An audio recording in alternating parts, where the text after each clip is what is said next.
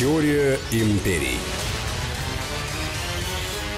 Здравствуйте, друзья. Это программа «Теория империй» Сергей Судаков. И Анна Шафран, здравствуйте. Мы проводим параллели между Древним Римом и Соединенными Штатами Америки, потому что если известно, как развивались события когда-то в прошлом, мы можем предположить, как они будут развиваться и сегодня, и сейчас. А Штаты, они построенные по образу и подобию Древнего Рима. Вот разбираем ситуацию. И сегодня Сергей предложил поговорить о пиратах, пиратах Северной Америки и Древнего Рима.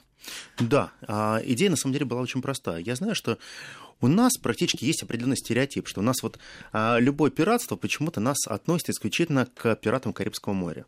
Но вот не знаю почему. Такой вот стереотип, каждый, кто разговаривает, обязательно надо говорить про такого удалого Джека Воробья. Но на самом деле, если мы будем честны, то настоящие пираты, они всегда находились на службе у а, те, той или иной империи. У Британской империи, у Испанской империи. И, конечно же, Соединенные Штаты Америки, они не стояли в, в стороне. Практически так называемый расцвет пиратства, конечно же, это большой американский континент. Это Южная и Северная Америка. А, огромное количество историй мы знаем про остров Тартугу, огромное количество мы знаем про Ямайку. Но по большому счету мы всегда забываем, наверное, очень важные вещи, что империя всегда нанимала тех, кто мог играть не по правилам. Ведь очень важно иметь неких боевиков, неких грабителей, неких беспредельщиков, которые имеют мандат на убийство, на грабеж, и они находятся вне права. Так существовала Римская империя. Римская империя, она всегда знала, что существует определенный тип пиратов. Это были каликийские пираты, были финикийские пираты. Их было очень и очень много. Рим регулярно вел борьбу с этими пиратами. Но если мы просто постепенно будем открывать занавес, то мы увидим, что эти пираты всегда получали наводки, получали деньги, зарплату, оплаты от Рима. Зачем? Оказывается, пиратство позволяло римлянам нарушать свое собственное римское право. Например, Метал Пий, очень э, знатный вельможа, человек, правда, который получил прозвище Хрюшка или Поросенок, потому что в свое время а, Гай Марий и его друзья очень сильно над ним подглумились вместе с Публием Руфом, когда он в свое время напился сильно, его раскачали и а, бросили в загон к свиньям. А так он был очень пьяный, не мог оттуда выбраться, они хихикали, хрюкали над ним, издевались. Но время прошло, и все они стали достаточно значимыми мужами Рима. И Метал а, Пи в свое время а, станет, конечно же, консулом Рима. Он будет править не так, конечно же, как правил его отец, он будет а, шаг за шагом совершать ошибки.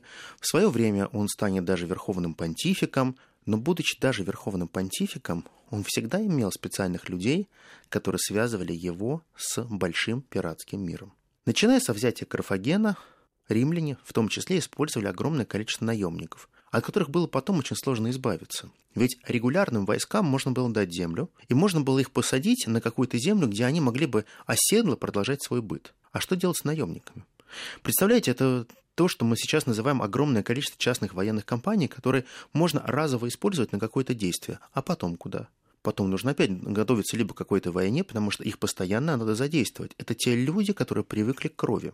Я считаю, что это определенная болезнь, когда а, есть определенные люди, которые не могут без постоянного ощущения охоты, азарта, адреналина и крови.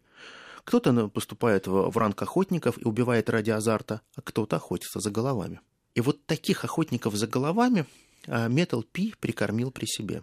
И он их использовал. Использовал для того, чтобы можно было достаточно успешно менять губернаторов. Например, губернатору дается указание поставить зерно с острова Пелопоннес или Сицилии.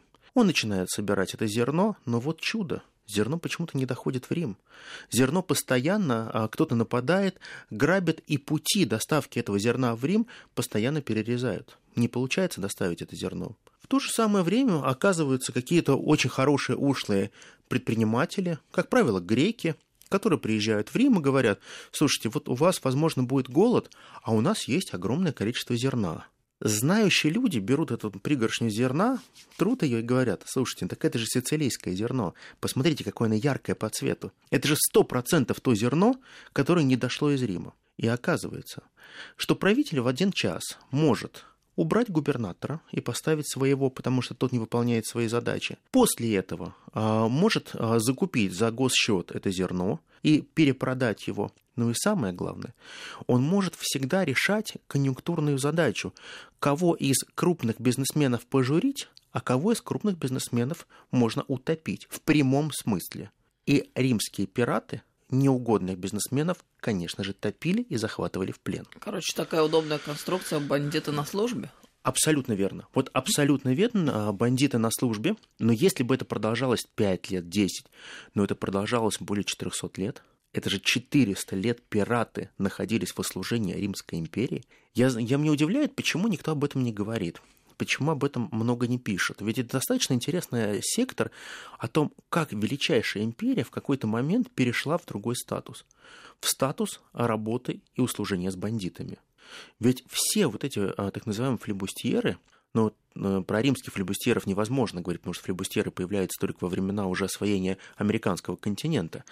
А от слова «быстрая лодка» Flowboat. Очень простая э, лодка, которую можно было подскочить, быстро ограбить, сделать набеги и так далее. Так вот, э, то количество людей, которое в Риме было пленено, было огромнейшее. Мы как-то говорили о том, что э, даже Гай Юлий Цезарь попадал в плен к пиратам и с огромным удовольствием пытался повысить себе цену.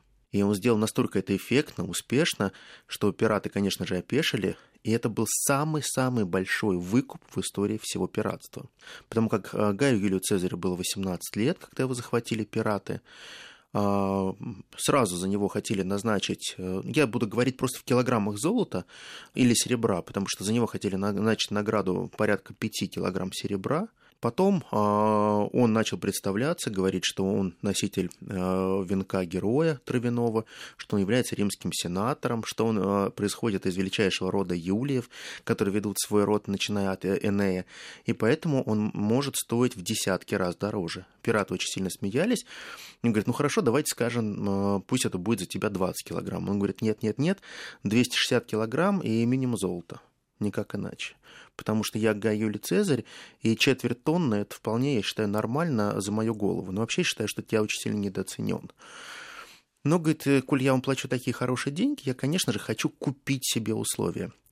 И вот тогда, описывая его пленение, а, он ставит ряд условий. И пират тогда подписывает ему бумагу, пергамент-декларацию о содержании Гая Юлия Цезаря. Как это куртуазно. Ну да, он говорит, если я тебе плачу четверть тонны золота, то первое, я хочу иметь а, свежую женщину каждый день. Свежая в Риме означалось до 21 года. После этого я хочу иметь горячую ванну, и неважно, где вы найдете бревна, чтобы разжигать и подогревать мне воду, потому что я хочу находиться в чистоте. Я хочу иметь острое э, лезвие, чтобы я был всегда гладко выбрит, потому что Цезарь бреется два раза в день, утром и вечером. Ничего себе, вот это стандарты. Да, а я хочу иметь ароматные травы, потому что Цезарь не может пахнуть так, как пахнут мужланы. Ну и остальное. Я не могу находиться в кандалах. Я хочу перемещаться свободно по острову. Я не так хорошо плаваю, и вряд ли я смогу несколько миль переплыть. Пираты пошли на все уступки абсолютно на все. Цезарь отослал своего слугу Бургунда. А, история рассказывает, что у Цезаря был огромнейший немец.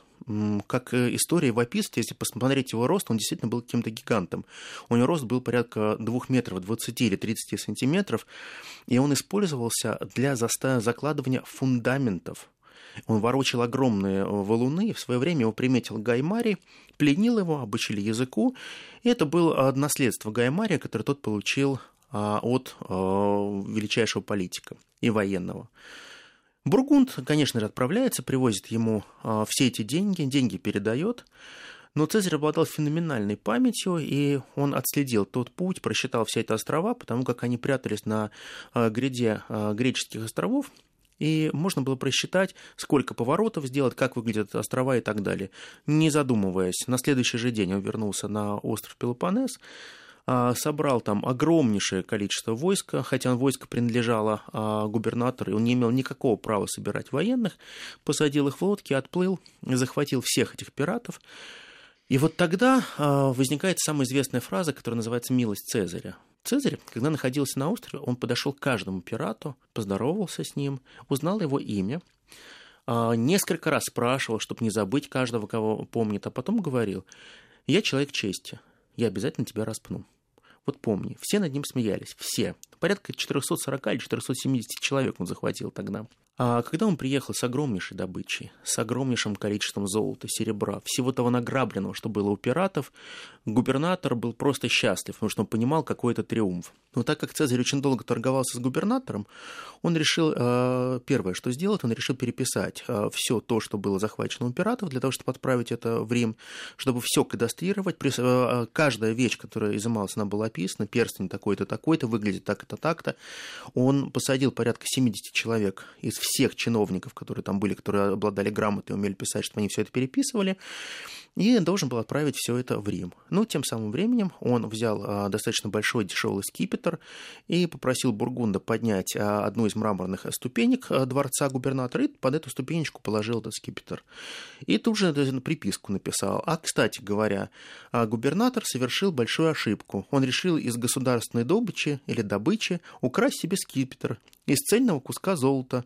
А я считаю, что такое поведение недопустимо, и за такие вещи я бы рубил головы и срочным кораблем отправил в Рим. Про себя он умолчал. Себе он оставил маленький такой ларчик, в котором находилось всего 300 жемчужин. Но каждая жемчужина была от размера крупного фундука до, греческого, до грецкого ореха. Это огромнейшее состояние, которое нельзя было задекларировать. Дело в том, что даже в то время чиновники любые приобретения должны были декларировать тем более жемчужины, потому что каждая жемчужина крупная имела свое имя, так как сейчас бриллиант.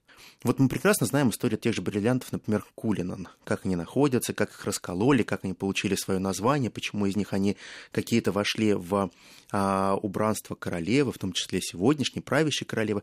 Также в Риме называли крупные жемчужины. Да, мы помним историю, которую ты рассказывал про да. жемчужины, когда римская девушка благородная Совершенно каждый верно. год каждый год получала день жемчужин. Получала по жемчужине. Я считаю, что это не хоро... это хорошая очень идея. Если вот, например, каждая наша э, дама могла получать по небольшому кусочку золота или бриллианта. Мне нравится это предложение. То где-то к 21 году было бы очень неплохое, неплохая история. Так вот, а, Цезарь действительно а, в одно утро, он встает в 4 утра, при помощи военных поднимает всех 470 а, плененных пиратов, а губернатор ему дает честное слово, что завтра они обязательно будут проданы, а деньги мы поделим с тобой. Цезарь говорит, да, да, да, конечно же, поделим, это огромные деньги. К тому же наличкой нам заплатят, перекупят их и так далее. Их друзья-корсары также готовы их выкупить. Он говорит, все сделаем но при этом а, он а, каждого распял, каждого забили гвоздями, и все они мученически умирали. А единственный человек, который к нему очень плохо относился и больше всего смеялся над ним, был предводитель пиратов. Он был распят на первом самом большом кресте, и тогда Цезарь подошел к каждому из них, говорит, ты помнишь, как меня зовут? Я Гугай Юлий Цезарь. Поздоровался с каждым с ним и говорит, помните, когда я каждому из вас говорил, я вам обещал, что вас распну? А второе, то, что я обещал, что я буду милостив. Так вот, сейчас вам переломают ноги и ребра, и вы очень быстро умрете. Это моя милость, Цезаря милость. А ваш предводитель будет умирать долго и мучительно на кресте. И именно поэтому вы все должны знать, что Цезарь – это тот человек, который обладает честью. Он никогда не будет сотрудничать с пиратами, так как делали это прежние власти. Он будет всегда вас истреблять, но вы каждому потом в веках расскажете, что такое милость Цезаря. Это когда вы на кресте мученически умираете с переломанными ребрами и ногами. Очень сильная история, впечатляет. Да, а Цезарю было тогда 18 лет, но вся... Это он 18 лет все провернул? Совершенно верно. 18 лет он был. Парень. А, а как ведь в Риме не так мало жили, там в общем, Прилично довольно жили. приличная продолжительность э, жизни. Да, до 80 и за 80, за 80 проживали. Э, если не травили, не убивали и не подсыпали в ухо а, всякой гадости. Ну, получается, что, в принципе, мы можем а, категориями современными Абсолютно. мыслить, когда говорим о римлянах тех Абсолютно времен. То есть в 18 лет э, провернуть такое, это надо быть действительно харизматичной личностью. Совершенно верно. И, и надо быть настоящим Цезарем. Мы сейчас прервемся ненадолго, продолжим после паузы. Теория империй.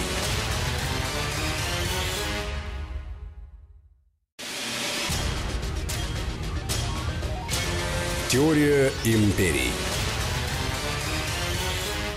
Теория империй. Продолжаем разговор. Сергей Судаков, Анна Шафран.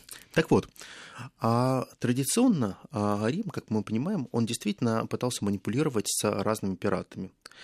Сам Цезарь, а, который действительно навел ужас на пиратов, он все равно вернется так или иначе к сотрудничеству пиратов, когда ему нужно будет решать свои вопросы.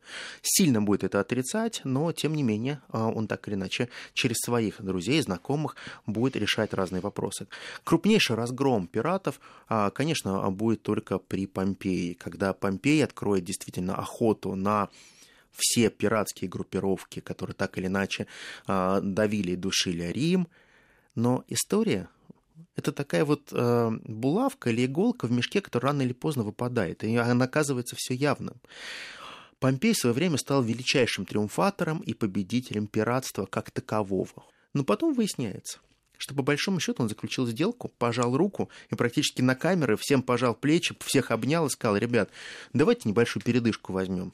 И вот мне нужно сейчас для моей политической карьеры, чтобы вы все меня посчитали триумфатором, все поаплодировали.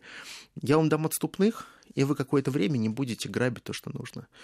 Ну да, мы примем сражение, бой, четверть ваших мы убьем в любом случае, но остальные все будут живы и здоровы, вы оставите свои суденышки, и, по крайней мере, в тех масштабах пиратства, которое было, вас не будет. Ну давайте договоримся на 8 лет. Восьмилетний контракт был подписан. После того, как возобновится гражданская война, после того, как Великий Триумвират будет э, распущен, пираты вернутся на свое место. И уже исключительно Октавиан Август, сначала подписывающий сделки с пиратами, заключая с ними возможные э, маршруты переправки э, судов в Египет, для того, чтобы постоянные погони и травки, травли Марка Антония – но потом он также объявит войну с пиратством.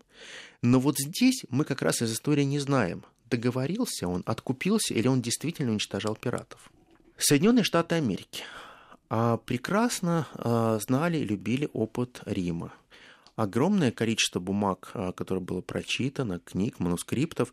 Ведь все те первые мужи, кто приезжал, это были абсолютно религиозные фанатики, и практически начало 17 века, середина 17 века, большое заселение континента, которое происходит из Испании, Франции, Англии, она предполагает, что прежде всего на континент едут люди протестантской направленности. Все те, кто выступил против папы, которым некуда было бежать, многие из них приезжали с очень большими состояниями, и они начали обосновывать свои колонии.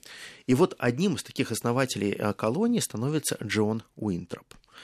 Мы его очень хорошо знаем по той фразе, которую цитируют практически все наши э, эксперты, что он на своем корабле э, произносит огромную проповедь и говорит, что наконец-таки мы строим град на холме. City upon a hill. Вот эта классическая фраза, которая стала просто золотом для американцев.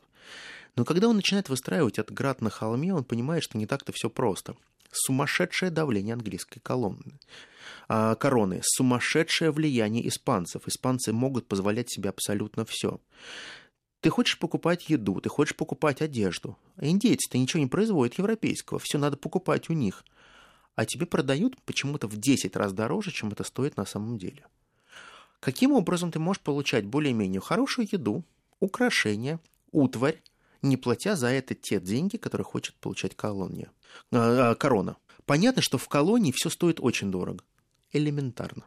Огромное количество пиратов, начиная со времен Питера Дрейка, а, кстати говоря, Питер Дрейк всегда находился на службе у короны, и все его бесчинства, все его э, злодейства, все то, что он творил, так или иначе имело Божье благословение. Вот эта конструкция, честно говоря, мне всегда была непонятна. То есть э, ясно, что это пираты, ясно, что они действуют эм, современно выражаясь, э, не в рамках законодательства установленного. При этом они находятся на службе у короны и э, вроде как принимаются в приличных домах. Ну так? Абсолютно верно. И при этом тот же Питер Дрейк, он был первым, кто вел, помнишь, в 90-е годы у нас был очень такой модный термин по закону или по понятиям? Да, конечно.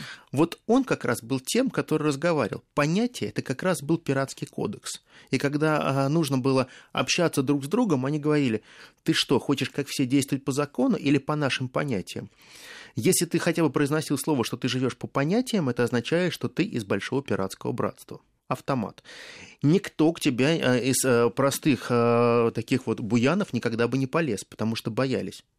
Назвать себя настоящим корсаром и флебустьером и мог никто угодно. Разбойником, грабителем, членом команды можно было. У них был абсолютно такой же статус, как вот в 30-е годы появляются воры в законе.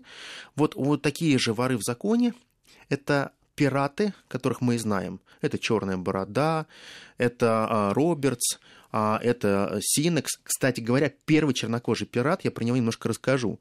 Первый чернокожий пират, который с чернокожими рабами грабил суда. Так вот, первая каста так называемых избранных бандитов появляется именно в 17 веке. Когда они входили в таверну, они могли посмотреть на всех, и первый вопрос, который они задавали, был классически озвучен так. «Пираты есть?» Это означает, есть ли какая-то другая здесь шхуна с их главарем. Потому что если я уже сидит главарь, то не надо заходить в эту таверну. Будет стычка. А мне интересно, вот как это все происходило? Потому что разбойники, разбойники, пираты, пираты, но ведь надо на чем-то подняться для того, чтобы у тебя появилось судно как для на... начала. Как на чем? Ты Джон Уинтроп. Ты привез определенные денежки. А ты прекрасно понимаешь, что ты можешь нарядить небольшую экспедицию из определенных ребят, которые э, классные шкиперы, которые могут захватить для тебя с рейда несколько чужих а, то есть это сторонние кораблей. инвестиции. Да, ты им немножко денежки даешь. Они берут эти денежки. Э, на них нанимают э, отморозков, которые захватывают 2, 3, 4 испанских корабля и они начинают работать на тебя, потому что ты заключил с ними сделку. А, кстати говоря, ты же знаешь, что, например, Питер Дрейк а, получал деньги от английской короны и работал за процент а большую часть процента отдавал короне. Это очень интересные факты. Конечно. Он, они же договор подписывали. Не устный договор. Договор подписывали на бумаге. Да, а понятийно с, с королевой договаривались. Я тебе отдаю 75 всего, что награблю, я имею полный мандат королевы, что я не буду повешен, я творю все, что я хочу. Но от меня зависит, сколько я задекларирую. Очень интересные знания. Ну, потому что вот у нас образ таких флебустьеров совершенно другой. У нас флебустьеры такие свободные люди, кого-то грабят, а всегда мне задавался вопросом. Хорошо, а вы правда уверены, что в каждый корабль, который они грабили, он был полон золота, серебра, украшений? Да ничего подобного ткань, перец, специи. А самый дорогой товар в Европе какой был после специи? Какой? Сахар. Поэтому говорили, -то, что Южная Америка давала такое количество сахара, за которым можно было купить все, что угодно. Потому что все европейские модницы, когда они получали карамельку, они получ... понимали, что они подсаживались как на хороший кокаин после этого. Они не могли уже без этого. У них просто ломка начиналась без сладкого. Я даже никогда не думал, что когда были а, определенные э, застои в сахаре и не привозили вовремя а, корабли с сахаром, то практически устраивали бунт а, короне и говорили, что вы творите, что вы творите, у вас все дворянство уже мучается. Мы просто не знаем, как нам дальше жить. Наплевать на эти зубы, зато мы всегда должны иметь карамельку. Засаленные а, все пиджаки и карманы, в них всегда находилась небольшая карамелька, чтобы можно было ее забросить за щеку, и жизнь становилась сразу лучше. Интересная мысль. Я думаю, надо попрактиковать. С конфеткой? Да, да. Простое средство, Либо шоколад. в одночасье стало лучше. Либо хороший шоколад. Бельгийский, но не горький. Согласна. Да. А, так вот, а, если мы смотрим на постоянный контракт, который существует у власти с пиратами, то мы понимаем, что пиратам, конечно, было очень далеко а, доплывать до старой Европы. В старой Европе, в принципе, грабить было некого. А здесь очень много переселенцев. Переселенцев в Северной Америке, которым можно, в принципе, продать все что угодно.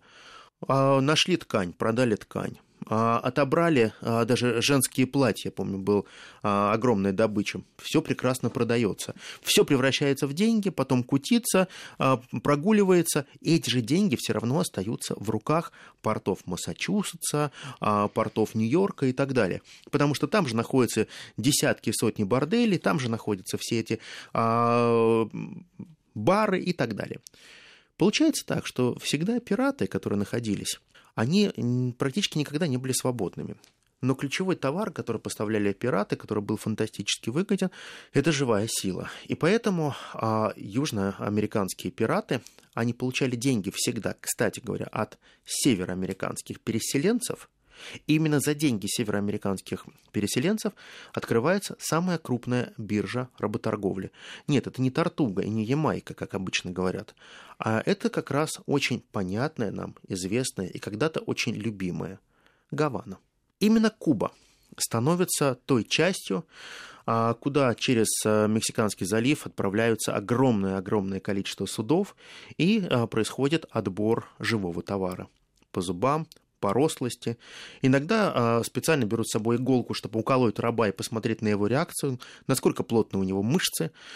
Обязательно посмотреть, насколько целы все зубы, обязательно постучать по зубам, посмотреть, насколько крепко они сидят. Очень важно, чтобы рабы хотя бы немного говорили на каком-то языке и понимали тебя, а не только плеть. А, продаются, как правило, по дюжинам, полдюжины, а некие рабы продаются штучно. Таких рабов очень мало. И вот а, когда-то в один день один из э, пиратов привозит очень большой груз рабов из Африки. Потому что самый тяжелый переход был, конечно, африканские переходы. А, все прекрасно понимали, что живой товар больше нигде отвоевать невозможно. Вот просто представляете, приходят 5-6 кораблей, высаживаются в Африку и должны устроить набег и захватить максимально возможное количество рослых, больших и, главное, доставить их невредимыми африканцев. А вы все задумаетесь, ведь африканцы, они были более рослые, нежели все европейцы. Европейцы для них были просто пигмеи. Поэтому даже если вы посмотрите все рисунки, все африканцы выглядят гораздо больше, нежели белые. Но при этом флебустьеры, которых на корабле могло быть 15-12 человек, до 20 человек на корабле. Удерживали, удерживали корабль. Да, до 140 человек. Ты представляешь, что это 140 человек, но это же не 10 человек удержать, это один к 10 их надо будет... Э, я сначала думал, что их, наверное, ловят там по одному, как-то, ничего подобного. Именно нашествие. Такой страх и ужас вселяли в себя. Помнишь, вот на беге Черной бороды, например, они же устраивали определенное шоу. Кстати говоря, все пираты умирали до 40 лет. Если ты посмотришь, 38 лет – это потолок. Это считался там такой пожилой пират после 30.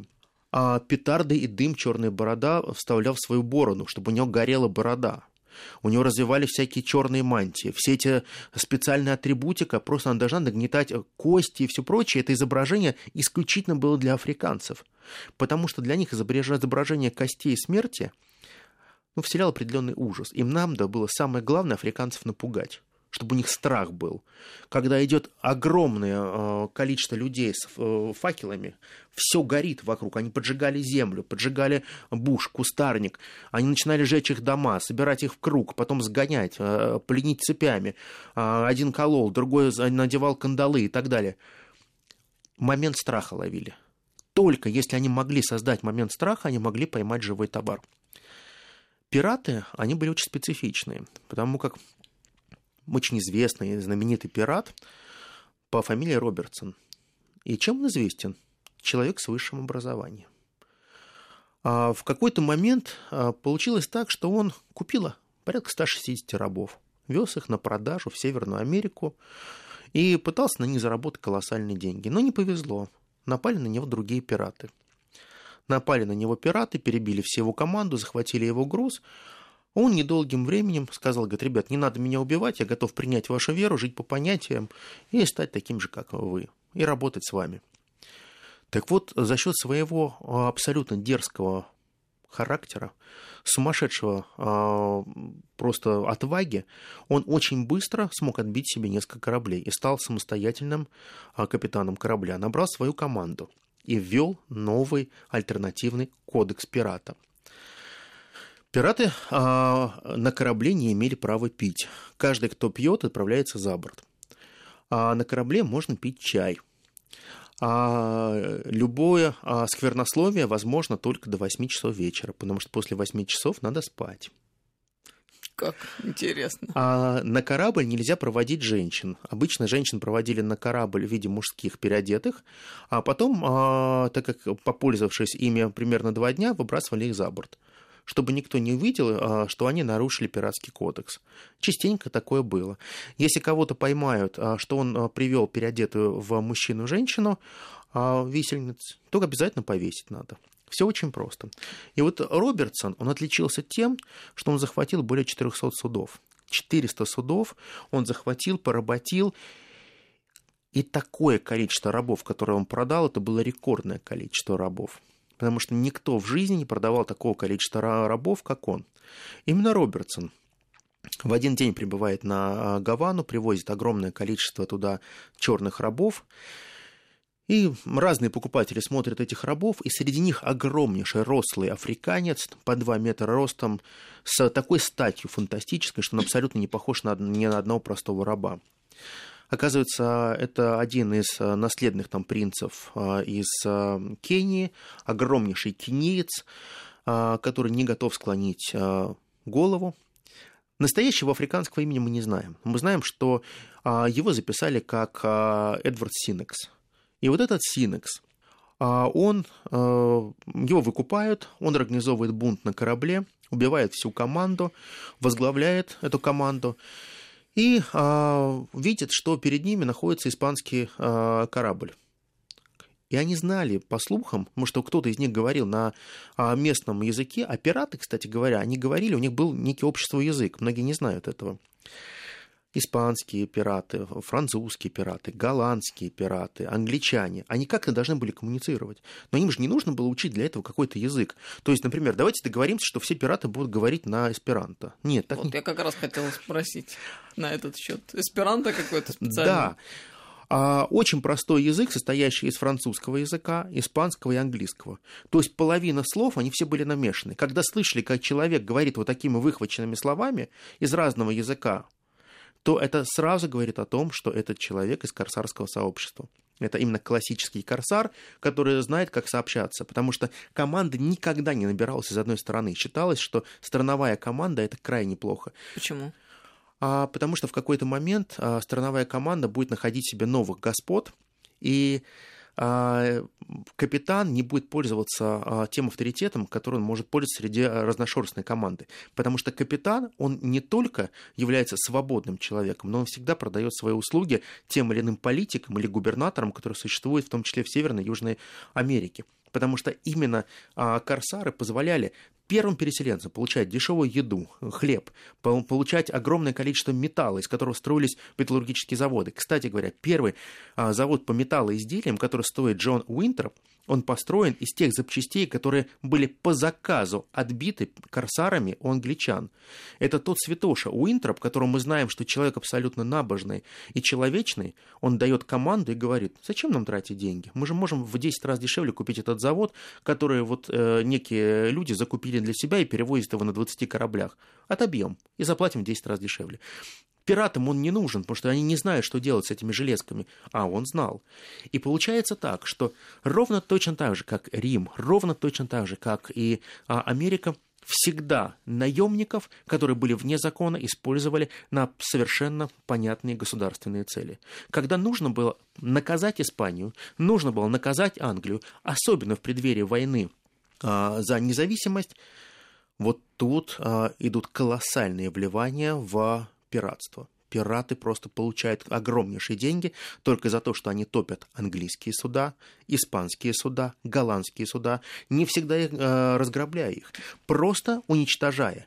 Посеять ужас – это очень важно. Надо максимально делать все для того, чтобы ослаблять своих соперников. Как результат, мы понимаем, что любая империя, когда она пытается шаг за шагом формировать свое могущество, она должна играть по правилам и без правил. Потому что империя, которая играет всегда по правилам, она проигрывает. Мы можем взять пример любой империи, мы поймем, что империя должна всегда создавать видимость глобального э, такого вот э, судьи, глобального источника мирового права. Блюстителя морали, авторитета совершенно, законности. Совершенно верно. Ну посмотри, а ведь каждый раз мы видим, если мы все-таки будем цинично, и мы посмотрим, да, конечно же, а, а, все террористические сети это не те пираты. Но почему-то очень как-то настораживает все эти истории с иракским разгромом и появлением огромного количества тех банд, которые потом сбиваются и в военные формирования, которые начинают формировать террористическую сеть Аль-Каиды. Очень настораживает, когда из разгромленной полностью и обезглавленной сети Аль-Каиды появляется исламское государство, которое также почему-то делит весь мир на хороших повстанцев, плохих повстанцев, хороших террористов и плохих террористов. А ведь история всегда повторяется. Ведь Америка, когда создавалась еще отцами-основателями, они также нанимали всех для того, чтобы шаг за шагом выстраивать некую альтернативную историю. И те же черные пираты, которые грабили белых, которые сначала мечтали отправиться в Африку, как Синекс, а в итоге стал грабителем и убийцей, который долгое время искал хороших шкиперов, нашел их в итоге. В раннем возрасте, конечно же, будет убит, как и все они. Но для всех больших политиков, которые строили Америку, так же, как и Великий Рим, любые пираты – это был очень хорошим инструментом государственности.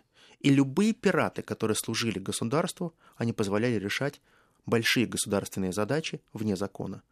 И порой мы видим, что законом нам очень тяжело обойти те или иные грани большой политики. Нам говорят, вы должны играть по правилам, а кто-то с нами пытается играть, как настоящие пираты. Сергей Судаков, спасибо большое. Спасибо огромное. Спасибо. Э, это «Теория империи», друзья. Слушайте нас на следующей неделе. Всем всего самого доброго. Всех благ, всего хорошего. Теория империй.